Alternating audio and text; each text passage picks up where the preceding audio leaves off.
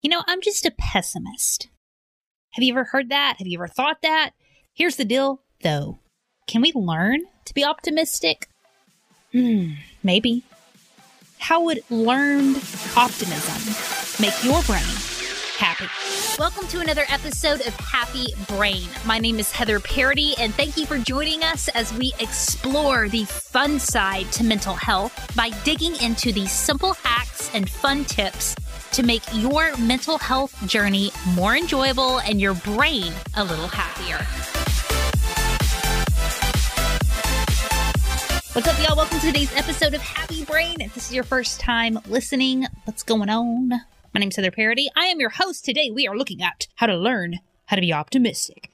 Maybe you are a little optimistic. Maybe you can learn to be a little more optimistic. I don't know. Let's see.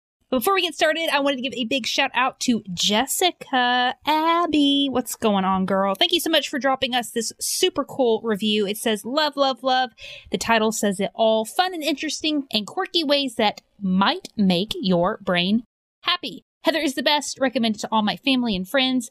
My daily go to podcast in the morning. Jessica Abby, well, you made my brain happy. Thank you so much for taking a moment, leaving us that honest review. And hey, if you've been listening for a while, and you haven't done so yet, drop us a line. I want to hear from you so much. I would love to hear your thoughts. You can go over to iTunes, your Apple podcasting app, and I'll do my very best to give you a shout out on the show. Now let's get into this. Learned optimism. I connected with Sara Soyeju, who is the founder of Edible Psychology. Yeah, I said edible. Got your attention, did not? I? Caught my attention.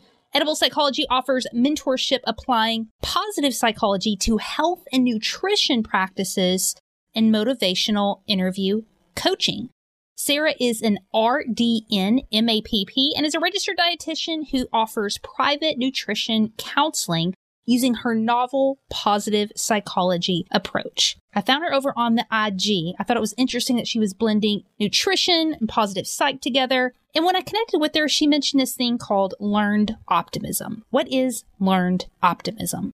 Well, learned optimism is a theory by Dr. Martin Seligman he actually came up with this idea that those that are naturally have a tendency of being pessimistic can actually do specific behaviors and changing the way that they explain events in their lives in order for them to start having a more optimistic style of thinking. So, what he talks about is that there are three P's in the way that we explain life's event. He says that it's personal, permanent, or pervasive. And typically, a pessimist can actually explain life's events, whether they're good or bad, um, in um, a certain type of explanatory style. Mm-hmm. Whenever it's a bad event, they will say that it's personal, meaning that the cause of the event is actually something having to do specifically with them, or permanent, meaning that it will always be like that, or pervasive. So that bad event happens to them and they not only take it personally but then they think that not only are they you know a bad student but also a bad friend and a bad sister um, where it kind of creeps and seeps into other aspects of their lives. Now optimists typically have an explanatory style that can actually flip that around. They can tend to actually see that a bad event happens not just because of something personally that they did it could be other people or as outside circumstances. And then when it comes to time, they actually can think about it as, you know, it'll only be like this for a little bit of time. Mm. It won't be mm. like this forever.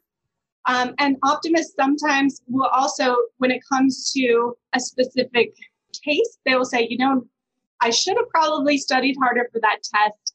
That doesn't mean anything um, about what kind of friend I am or what kind of a sister I am. Um, it really doesn't pervade into other areas of their life. Yes. So, what Dr. Seligman really talks about is the way that we can have a happier brain is really capturing some of those negative thoughts that we have.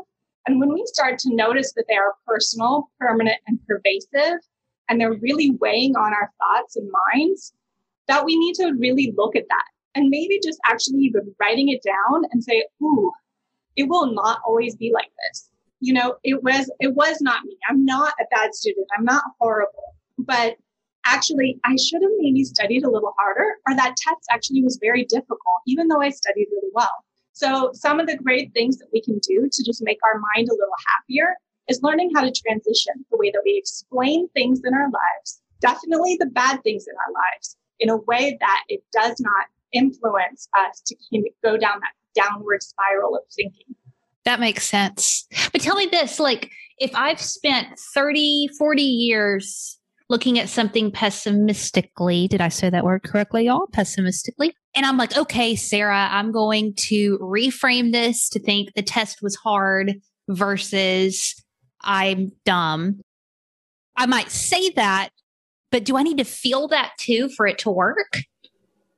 Well, it takes practice. You know, honestly, I think that the way that we've constantly had a story in our minds for quite a while, it really takes intentional, like stopping your mind, having to kind of practice it, and realizing how you have to just kind of adjust and shift your the way that you explain things.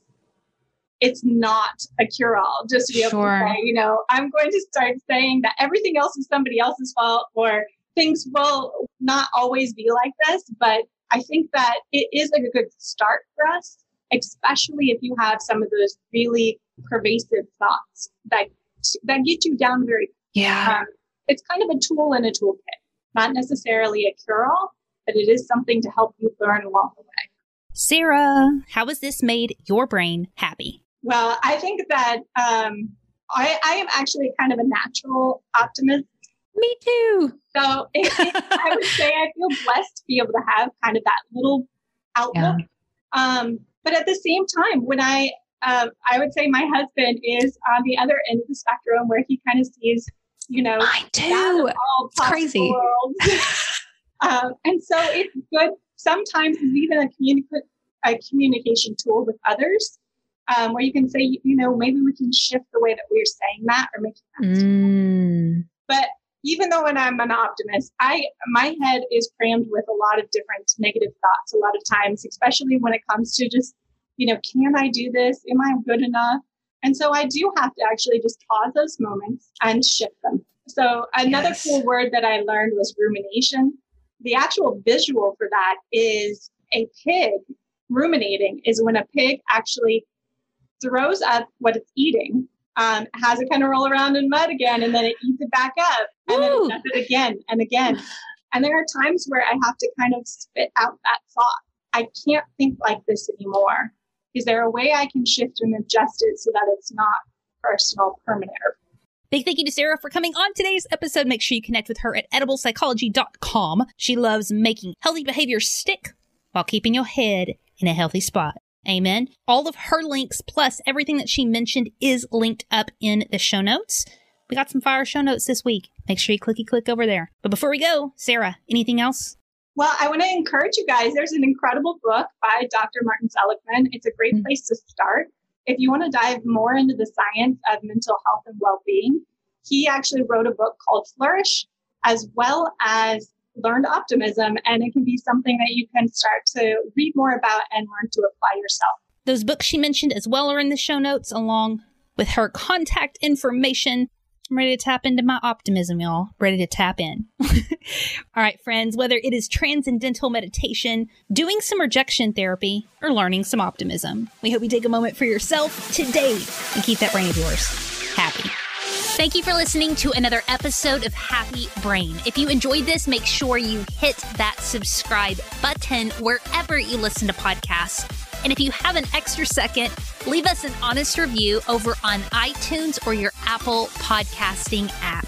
And until next time, my friends, keep that brain of yours happy.